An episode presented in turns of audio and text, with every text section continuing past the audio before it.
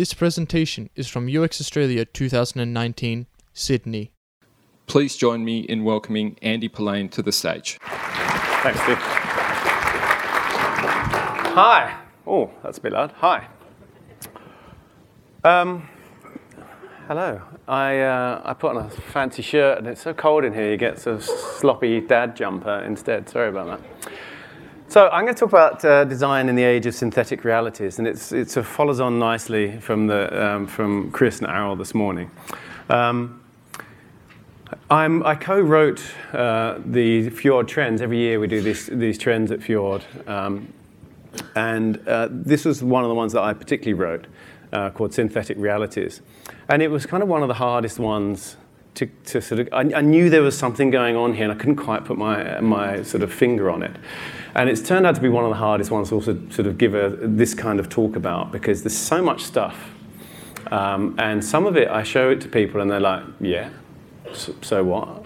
Some people are like, oh my God, the world's about to end. And there's quite a lot of people in the middle. So I expect that what you're going to see, some of you will know. I hope some of it you, you haven't seen before. The main thing about it is, though, when you see it all together, uh, you have this moment of, oh my, you really do have that moment of, oh my God, things are about to change quite extraordinarily. So you probably have seen this. This was uh, done by Jordan Peele for BuzzFeed, and it was his um, sort of this fake PSA of, of him doing an impression of Obama, and he's using a technology um, called facial reenactment. It uses AI, so almost everything I'm showing you uses various forms of AI in its various flavors and GANs and machine learning and all that. I'm not going to go too heavily into it. Um, to, well, just have a look. Now, you see, I would never say these things, at least not in a public address, but someone else would. Someone like Jordan Peele. This is a dangerous time. So there's a longer bit of that, and he, he calls Donald Trump lots of names and stuff, and it's very funny. but his whole point here was, you know, this is really dangerous. We can just make anyone, any public figure, our enemies can, can uh, make anyone say anything they like. You may have seen, and most people have heard of deepfakes. So deepfakes started with a, a Reddit um, user called Deepfake, and it was using um, generative adversarial networks, GANs, that um, they have a generator and discriminator, and basically they work like kind of user testing. Go, how about this? Does this look like a face? And the discriminator goes, no. How about this? No. How about this? Well, getting there. How about this? Uh, yes, that, that looks like a face. And the two of them kind of neural networks fight against each other, and eventually they start to generate faces. And one of the things you can do with that is you can swap styles. So there's, there's videos of uh, a horse being turned into a zebra, or a kind of tulip being applied, the sort of style of a tulip being applied to a rose. And what he did was did that with people's faces. So this is a kind of very recent one. There's hundreds of them out there. Uh, Nicolas Cage is the, is the poster child of uh, deep fakes because of the, um, the film he was in of uh, Face Off, where he does it.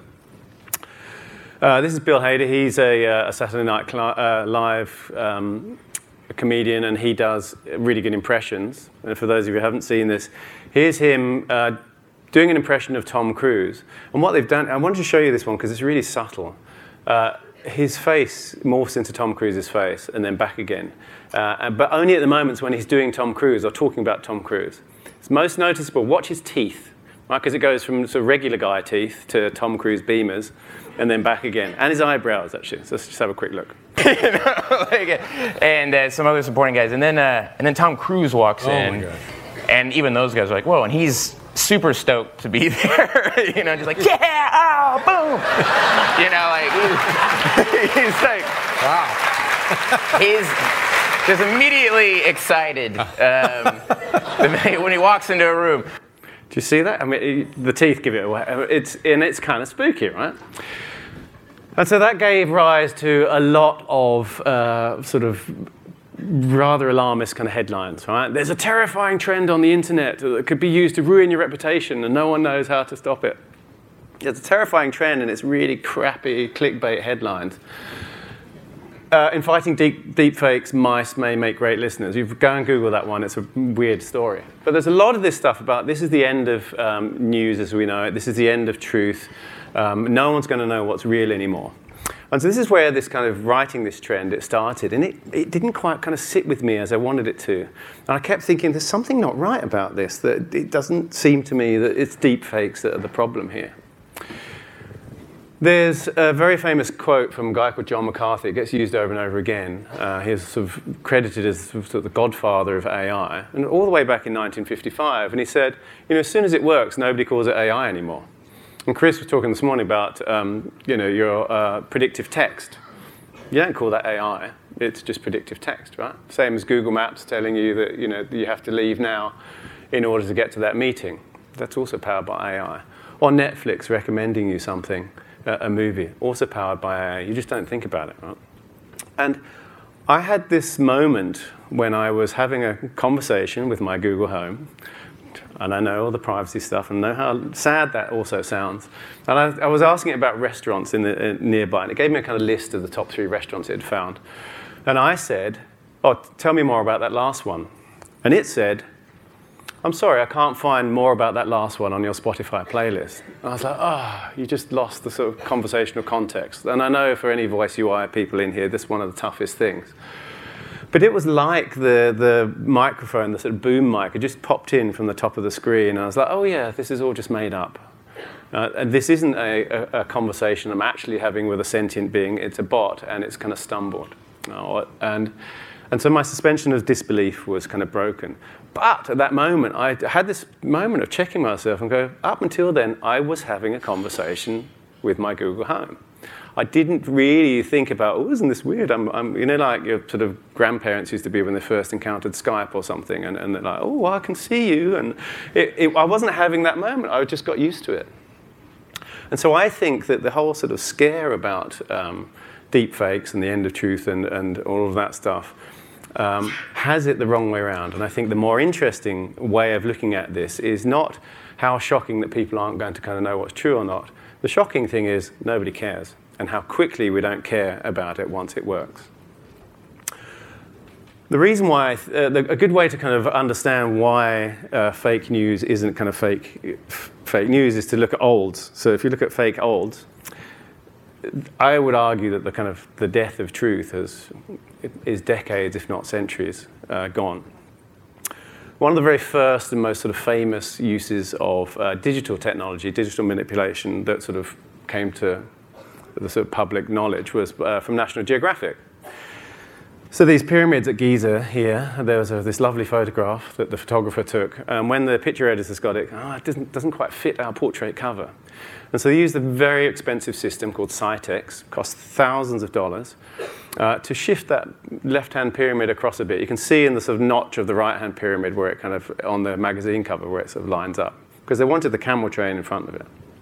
And at the time, the picture editor said, well, you know, or the editor said, it's just like uh, as if the photographer had taken a step a meter to the right and, and taken the photograph, just a sort of alternative perspective, in a, a weird kind of echo of Kellyanne Conway's alternative facts thing.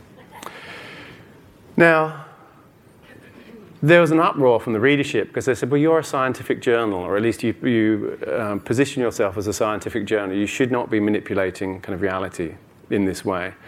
Because at that point in time, photographs were really considered you know, evidence of truth. Not long later, and if you look at the copyrights in, in, the, um, in the about box here, you know, they go right the way back to 1985. Uh, not long later, not, uh, Photoshop 1 came out. So they started working on it around 1986, and then uh, Photoshop 1 came out. I used this version of Photoshop. Uh, talking about feeling old. Um, and it was kind of astounding, right? It was amazing to be able to clone stuff and to kind of just select stuff and copy and paste it around the place. I'll talk about the, the, dates of this just to show how quickly that went from really, really expensive kind of uh, custom system to, to, to, this, to a verb. Right? We, we talk about uh, it's just photoshopped. Can't you just Photoshop that? Who's, any sort of visual or graphic designers in here have been asked that at some point in their career? Right? Can't, you, can't you just Photoshop it? So much so that we all have it on our phones now, and we're just kind of, you know, you've got if you've got Snapchat or whatever you've got, kind of making, giving you a sort of fancy selfie. If anyone downloaded FaceApp and did that, we don't even think about it, right? We don't think about the technology that's going on behind it. It's just a thing. But there's a longer history to this. Uh, you know, Hitler, Stalin, all the, all the great dictators, they've all had their censors who have um, removed unwanted people from their pictures. This is guy, the guy who uh, was standing next to Stalin there is a guy called Nikolai Yevtsov. He was the water commissioner. He fell out of favor. He was arrested and shot. Um, and you know, as if to add insult to inj- injury, um, Stalin removed him from his Instagram feed. What you find with all of this is, is not the technology itself, it's not the particular use of it, it's the storytelling. And you can just mislabel something, and that does just as good a job. So you've probably all seen what I'm about to show you, which is the Nancy Pelosi video. Um, and she's just a bit slowed down to make the herself sound drunk. opportunity do something historic for our country. So Rudy Giuliani, Donald Trump's best mate, tweeted it and went, "Oh, what's wrong with Nancy?" Now that's all he had to do. You, all you have to do is mislabel stuff, and there's loads and loads of stuff out, out there. Australians will remember the Children Overboard affair, which used um, cropped photos to, to make the case for John Howard being strong on immigration. Not much has changed there. So storytelling, the stories you attach to stuff make, make a kind of big difference. So, sort of putting the, the death of truth and the kind of fake news aside uh, and thinking about what does this mean for the creative industries, what I wanted to do is I want to take a sort of a bit of a journey through where stuff is, and then I'm going to end up with what this means for design, and, and we'll come on to some ethical stuff as well. So now we're at the stage where we've got pretty high fidelity imagery. So none of these things ever existed. Okay? All, of the, all the images you see up here were generated by, uh, again, by artificial intelligence. Um, the dog, the burger is particularly good because they, they sort of had a version of the burger a few years ago and it looked a bit, bit squodgy. Now the burger looks kind of almost appetizing. Um, the soap bubble floating in the air is a pretty kind of amazing one as well. Okay, so none of that exists. And so this is the kind of level of uh, the ability to generate synthetic images, ob- objects, landscapes, and dogball. So dogball is, a, is known as a, a class leakage. And what it is is where the class of dogs and the class of boars kind of leak into each other. Pretty cute though. We're going to come back to some of these kind of little weird serendipitous things. I like dogball. Of course, because we're such a narcissistic species, one of the things we do most of is want to recreate ourselves. So uh, this is again all GAN generated. Um, you can see the kind of uh, progression. I talked about Photoshop, Scitex to Photoshop. Uh, 2014, you get this kind of really grainy, looks like a kind of 1960s mugshot of a criminal. Um, and now you've got a very relatable looking human being who never existed.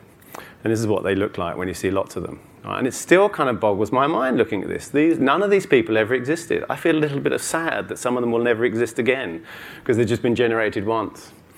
And then you start to see what happens when they interpolate between them. And they, you see how fluid race and ethnicity is as, as they're generating all of these. And you're just adjusting the variables of it. They can adjust poses and hair and, and glasses and skin tone and so forth. Right? And sometimes it goes a bit weird, and you get little artifacts. But it, you can see now how attractive this would be to businesses, to brands, to marketing people, because one of the things you can start to do is you can finally solve that diversity and inclusion problem. Because what you can do is you can just generate imagery for your website, for your app that matches the person who's looking at it based on all the data you've hoovered up about them, and then you get people who look like you. I'll come back to that point later on. Just one more thing. Just have another look at that. None of those people ever existed. It's kind of pretty crazy. It's pretty spooky. So, of course, brands have been, uh, have been playing with this, and Dove uh, brought out this campaign in the UK. I don't know if it was here. It was called Real Mums, hashtag Real Mums, of course. Um, and they put a load of images of kind of the, the sort of perfect mother photographs of models um, th- that have been used in advertising through uh, a GAN, through uh, um, an AI. And uh, this was the sort of average that came out. and the whole thing was, is there such a thing as a perfect mom? And um, a friend of mine's wife said, I think that's more like an advertiser's kind of advertising guy's dream of what a perfect mum really should look like. And that bit's important because what you put in also affects what comes out the other end. Right? So once you've had your still faces, uh, what you want to do is animate them. Okay, so what you're seeing here is an input video, and then um, it turns it into a little kind of edge thing, like one of those really cheesy Photoshop filters, and it uses that edge out uh, to generate the other output. So that every face or uh, speaking face where it says output is a uh, is completely synthesized. Right? That, that's someone who never existed. And, you, and, again, you can change attributes, can change kind of hair and, and skin color and uh, ethnicity and so forth. Right? So once you've done that, what you want is to have uh, people's bodies, right? You want to be able to kind of, if you're going to generate synthetic artists. So what this does is it, uh, it captures, and it can do this in kind of quite a crowd of people too. Uh, it looks at the source footage, it captures the bodies and the body segments, it understands how they work in 3D, it, that's what the shading is. And then it synthesizes the, uh, a new one. So everywhere it says output, that girl doesn't exist. Right? She's generated by the GAN. And you can see actually on the top left one, there's a bit where her hands kind of disappear because it hasn't got enough training data to, to, to really make hands. The one that Jordan Peele used, uh, I called it's facial reenactment. What they can do there is they take a lot of source footage. This is Theresa May, for those of you who don't know. She was the fantastic prime minister we had uh, for the Brexit negotiations uh, just before the other fantastic prime minister we now have. I, have to say, as a, as a British guy, I'm sorry.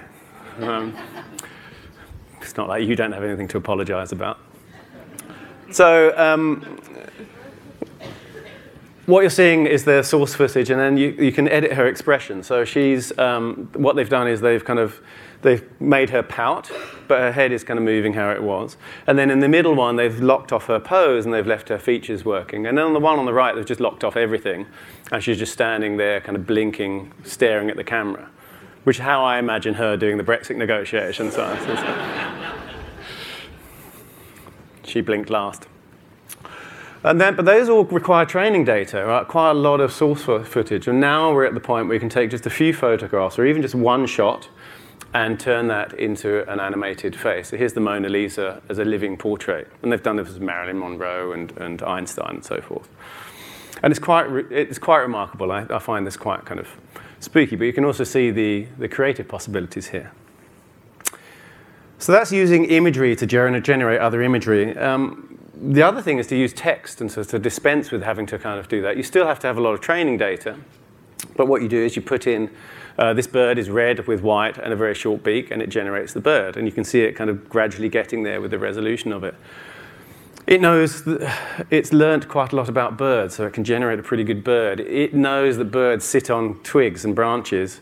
It doesn't really know anything about backgrounds. That's why the background is this kind of blurry mess. And sometimes you just get kind of the bird's feet and a little bit of branch, and then there's just nothing. It's just kind of floating in the air because it, it doesn't know. So, we've got all of those different kind of features. What we want to get to is synthetic artists. Now, one of the very first ones of these, and people, not many people know it, is in Jurassic Park. So in the in the scene in Jurassic Park, and I know I'm talking. This is like half the audiences were too young to even watch Jurassic Park. I'm hoping some of you have seen it.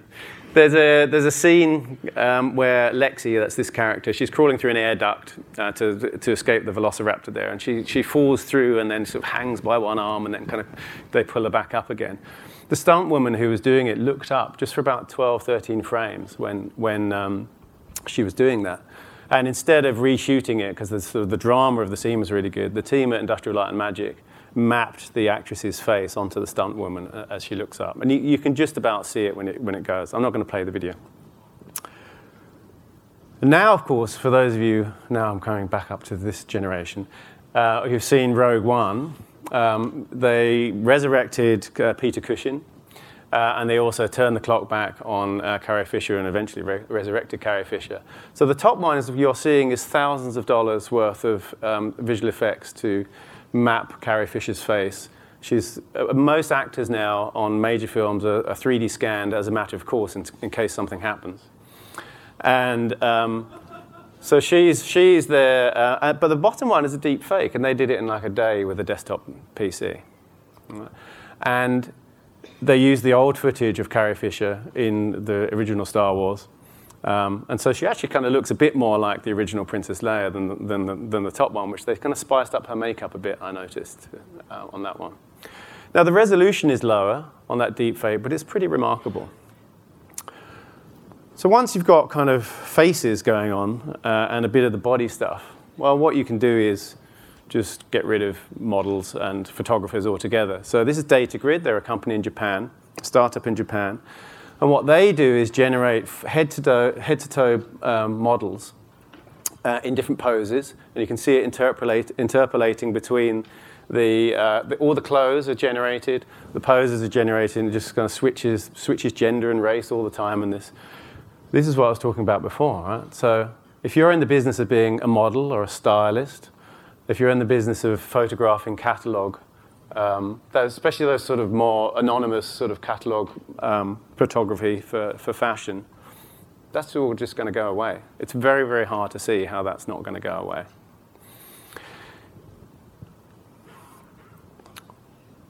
With all these synthetic things, you look at them, and just like with my Google Home, what happens is you get the willing suspension of disbelief. So willing suspension of disbelief is that thing where you're watching a movie or you're at the theater or you're reading a book and you, you know it's not real, but you suspend your disbelief in order to in, immerse yourself in it.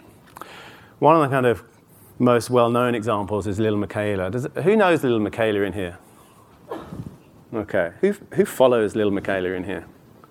You liars. Oh, one person, right, because one person's on it. So, Lil Miquela is a uh, virtual Instagram influencer. She has, um, I think, 1.5, 1.6 million followers. She's the creation of a branding agency called Brud, who are so transmedia, their website is a Google Doc. That's quite cool. Um, so here she is. She's kind of just absolutely styled, and, and, and the story about her, she's got a bit of attitude, she's a little bit sexy. She kind of uh, t- talks all about her kind of life worries and woes. It's all about the storytelling. Here she's going, let's go to the beach, beach. That is all. It's so social media. And uh, she's got 36, nearly 36,500 likes on that. Right? And the comments in it are amazing because half of them kind of feels like they're playing along. I know she's not real, but I'm going to kind of pretend she is. And the other half, I'm not really sure if they get it. I mean, it, it, it's kind of weird. So have a read through it. Now, I think, I would argue that this is only possible in the age of uh, sort of Instagram influencers or sort of social media influencers, where you don't actually have to be able to kind of do anything. You just need to be able to write good stories around the things you're doing in your life. But as it happens, she's now got a music career. She's released two or three singles. She's a TV um, presenter. She was also in a, a controversial Calvin Klein ad where she kissed another female model, even though she identifies as a, um, as a straight bot. now, if you think that's weird, uh, this is Hatsune Miku. She was, uh, she's a Vocaloid. She, does, uh, she, she's a Vocaloid synthesizer. Well, she identifies as a, as a woman. Um, she's a Vocaloid synthesizer, a voice bank. So lots and lots of microsamples of actually a real singer. But what you do is it's, it's, a, it's a synthesizer. You put in your melody and you put in the, the um, lyrics, and she sings it. Um, she's got 100,000 unique songs to her name, apparently. Uh, just watch what's going on here. Here she is in concert.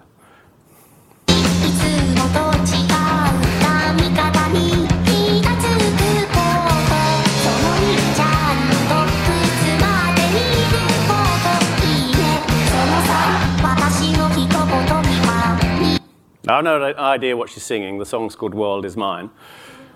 The main thing is there, you've got hundreds of people going, singing along with her. It doesn't matter that she's actually just a projection on a, on a sort of gauze screen. If anyone saw Tupac's Resurrection at uh, Coachella, they did the same thing. It's a really old theatre technique um, from the sort of 1800s called um, Pepper's Ghost.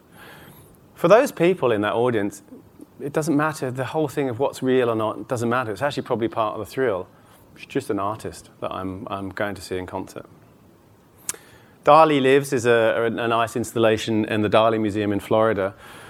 And his body is an actor, but his face is AI generated. So they took a lot of footage of Dali and they generated his, his face to, to say the things he, they needed him to say. His voice is done by an actor too. But here's a bit where he takes a selfie, because there's a little camera high up on that uh, installation. When he takes the selfie like this, he then breaks the fourth wall and he kind of turns it to, and, and takes a selfie of, and it shows the picture of him in front of you with the selfie. So you start to get that kind of blurring of boundaries between what's sort of uh, artificial and what's real. And then finally, this is uh, Xinhua. I think I've maybe said that badly. Uh, Chinese owned press agency. Uh, they've developed uh, a year or so ago AI news anchors. So this guy is completely synthetic, doesn't exist. Not and his voice is synthesized too. He's had an upgrade because he was previously just sort of head and shoulders behind a desk.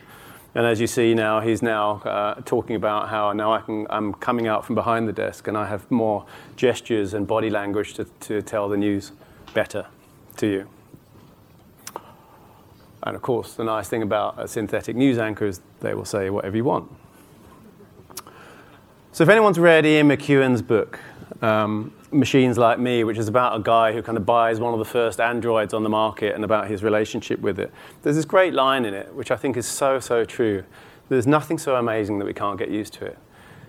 Our supercomputers in our pockets that we will have, only 10 years old, it's kind of remarkable, and we just get used to it very, very quickly. And I think that's what's going to happen with this stuff.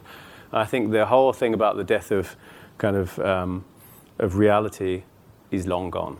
And in fact, my wife was saying, well, I was crying in, in a sort of Disney 3D animated movie the other day, and uh, I'm just crying over these kind of 3D animated characters. It's because story does that to us. So, the last bit is about the future of design. What does all this mean? Let's just recap. So, we can now synthesize people, faces, objects, animals, kind of anything, capture and regenerate poses and movement.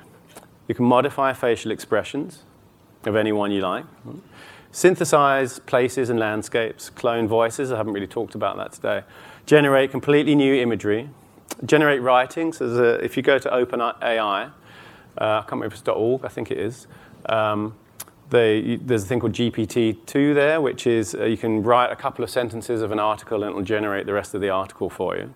It's pretty hit and miss, but when it's trained well, it's quite remarkable. Effortlessly erase anything from images or video generate GUIs and UX flows, which I'm going to show you in a second, and link them all together in workflows. So pretty much there, you've got your whole sort of suite of design tools that you would ever need uh, that can be artificially generated. So one of the things is going to be AI assisted or agentive. I'll let Chris argue that one. Uh, design. So this is UI Zard, UI Zard Wizard. Get it? Um, and what it's done, there's a couple of variants of this around, but this one is um, taking a, a, sketch of a wireframe, you drop it in, it generates all the code and the CSS and all the assets, you get sketch files out of it. You can kind of link them together so you can say, you know, this button goes to this, uh, this thing. And as you can see, it, they're showing you the code here, and in a minute he'll move the window around to show that it's a little kind of responsive thing. Right, so that drudge work of going from your kind of wireframe sketches to this uh, starts to go away. And one of the things that you can do with that then is you can start testing or A B testing at scale. If you think what a GAN is, a generator is your design team, the discriminator is the testers. Instead of just doing kind of uh, A B testing on just a few features, potentially you could just let the AI generate lots of different interfaces and test thousands, if not hundreds of thousands of versions of it. At that point, you have a design system that you've no idea what it is. It's just out there in the world, and it's modifying itself to, uh, to the users. All you know is from the data what's being successful or not. This is Adobe's content aware fill, and this part of the problem with doing this talk is every time I kind of go, oh, this is a new thing that might happen, it, it comes out like a month later, and, and I sort of I get the sort of painting the harbour bridge kind of problem.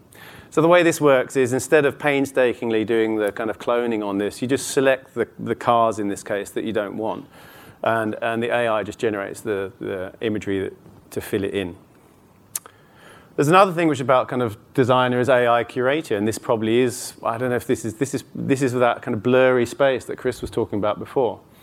This image is from a thing called GAN Breeder, and so are these, uh, where you breed two images together. There's lots of cats in it because, you know, internet. Um, and you keep breeding them together, and you go, oh, I don't really like where that's going. Let's add a, you know, a squid in there and see what happens. And eventually you end up with these sort of abstract or illustrations or surreal illustrations. Now, one of the things about kind of AI is, is and in the creative industries, is, oh, you know, AI is going to, re- and automation is going to replace everyone's jobs, particularly those that are kind of rote tasks and kind of repetitive tasks. But the creative industry is a, a one of the ones sort of at the top of the tree, right? We're not going to be touched because you really need humans to be super creative. But actually, humans get stuck in ruts all the time. We all use the same fonts, we all use our design systems, we all kind of lean on those crutches. What AI, like Dogball, can do is serendipitously create these kind of things that you wouldn't have thought of. And actually, I think what will start to happen is you'll start working with AI and you'll start kind of nudging it in different directions. That's why I called it sort of curation and saying, no, not quite like this, but like that. And it'll start to learn from you because it's training. For those of you who, um, has anyone seen Runway ML here? Okay, that's, that's quite interesting. so, all the stuff we've been talking about so far has been, is in the kind of realms of um, quite a lot of obscure papers. There's a lot of stuff on, on GitHub you can find. Um, and these are all kind of uh, code libraries that you can you have to at the moment download and install, kind of install all these Python libraries and so forth, and then kind of run most of them from the command line. Which, let's face it, you know, for the developers in the room, good for you. For the rest of us who went to design school because we were rubbish at maths, that's not really our kind of necessarily our strong point. but the other thing is, if you, there's an equivalent here, which is harking back to the days of kind of Web 2.0, which sort of early 2000s, where you know you used to have to be a sort of web person to publish something online, and then the rise of things like Blogger and WordPress, um, and then social media democratized that. Right, meant that anyone could put anything online, and once that happened, just like Photoshop before it, you suddenly kind of it broadened the range of people using this stuff. So Runway is uh, just ca- just came out of private beta, so you can go and download it. Uh, and what it does, it takes all of those things I've just shown you, all those libraries, and it, it, either runs them on the cloud or you can download them locally and run it on your machine. So this is me uh, a couple of days ago generating faces. So that face generator I showed you, what you do is you get a grid of them and you click on one, you're going a bit more like that, no, a bit more like that, and I have a bit more like that. This is uh, one of my colleagues, Dennis. I showed him it the other day, and he did this little time lapse of him just messing around. It's a thing called GauGAN, um, where it uses uh, this kind of semantic mapping, it's called, where you just simple shapes and then it generates the, the photorealistic or close to photorealistic stuff. And he did this, you know, this, I don't know how long that sped up video really was, probably a couple of minutes right, that he's doing. So the nice thing is you start to get a kind of intuitive interface wrapped around that. And then you can kind of plug it into workflows. So for those of you who know Figma, the collaborative design tool, you can plug this into there as part of, uh, part of the workflow. So that gives rise to this problem, which is who owns the IP? Who owns the intellectual property there? If I've been a designer in a company for five years and I've been building up this relationship with my AI tools, when I leave that company, do they keep it? Do I own it? I don't know. That's one of the questions we really kind of have to resolve. Or do I have to start again when I go to it? Or do I have to take over someone else's uh, AI who's really hostile to my tastes and retrain it? Another thing I think we'll see are synthetic twins. So um, there was a, uh, a vlogger in China, and she used this avatar, and obviously avatars are kind of old as the internet. But she was using this avatar to look like the woman, young woman on the right. Uh, and during one of her live streams, and she's got kind of hundreds of thousands of, of viewers, right? Uh, she had a tech glitch, and it revealed her to be the middle-aged woman on the left. So I think we'll start to see people using AI avatars, and I think one of the reasons we'll, we'll see it is because of the rise of things like Finstas, which are fake Instagram accounts. So for those of you who've got kids, this is what your teenagers do. They have the, the Instagram account that you can see, and then they have their, uh, which is their Finsta, their fake one, and then they have their real one for their actual friends. That's also what influencers use. Right? But there's also this trend towards digital after, afterlife. So hoovering up all that data um, that Aaron was talking about you can, and this is totally Black Mirror, right? This is absolutely, this exists. It's called Eternime, this thing. Um, and it takes all of your kind of online life, uh, pushes it into a, um, a, machine learning that generates this kind of version of you, and then you have a, have a scan of your face. And so your loved ones can have a little kind of chatbot of you after you die. But I think if you've gone to all that effort to do that, You're not going to wait until you die to use it. This is, this is great. I can have my work, my work avatar and pretend to be at work, and I can have my other one that I use for social media and so on. And in fact, I think we'll start to use, see that stuff happening as a kind of privacy and surveillance avoidance. So there's the digital versions of that where you send your digital version out to get all kind of to mess up the, the kind of algorithms.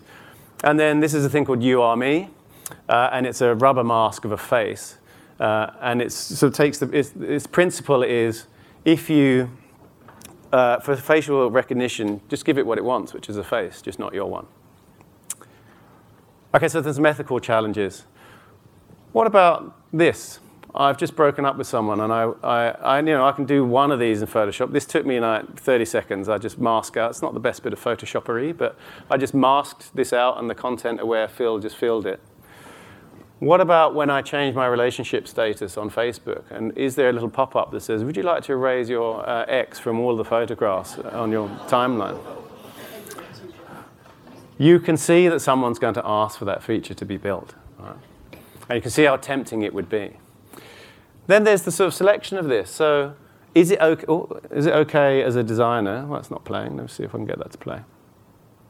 There we go is it okay for me as a designer to be, when I'm generating some imagery for the website I'm building, to go, well, I think I'll have a bit more Asian or maybe a little bit more African? Or do I, as a middle-aged white guy, actually know what that means? And, you know, and the subtleties of, of race and gender. Is that okay? Or is it the same as me just looking through a sort of stock photo catalogue and choosing people randomly there? I don't really have an answer to that, but I think that's a really important question to be asking. Right? And what kind of biases start to creep into those? Apple's FaceTime uh, attention correction feature. I don't know if anyone's seen it. It's coming out in the next version of iOS. Uh, what it does is when you're looking, when you're FaceTiming with someone and your eye line is looking at the screen, it's not looking in the camera. So it's kind of like you're looking at someone's chest. So what it does is it uses their AR kit to kind of bend your eyeballs up a bit and um, make you look like you're looking someone in the eye. So this is great, right? Now we get a real kind of good face-to-face human connection like I, I normally would. No one would even lightly notice without prior knowledge of the feature, said the Apple Insider guy, right? Except what, uh, what if I'm in a culture where staring someone in the eyes all the time is actually kind of impolite or, or rude?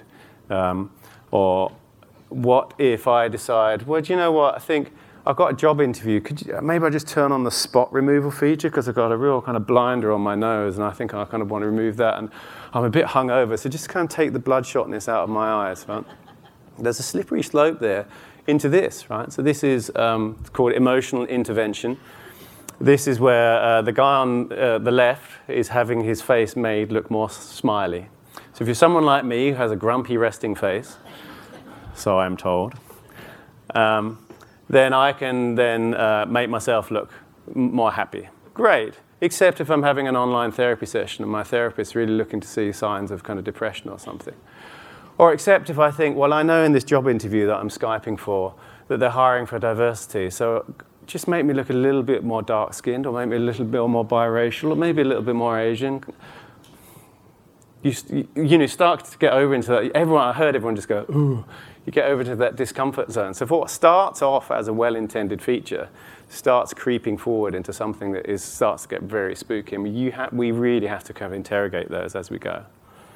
So maybe we need kind of uh, some kind of warnings on things. Like when you record a video of a, a, a Skype with someone, and it says, you know, this is being recorded. Maybe it needs to say, you know, warning, emotional filters active.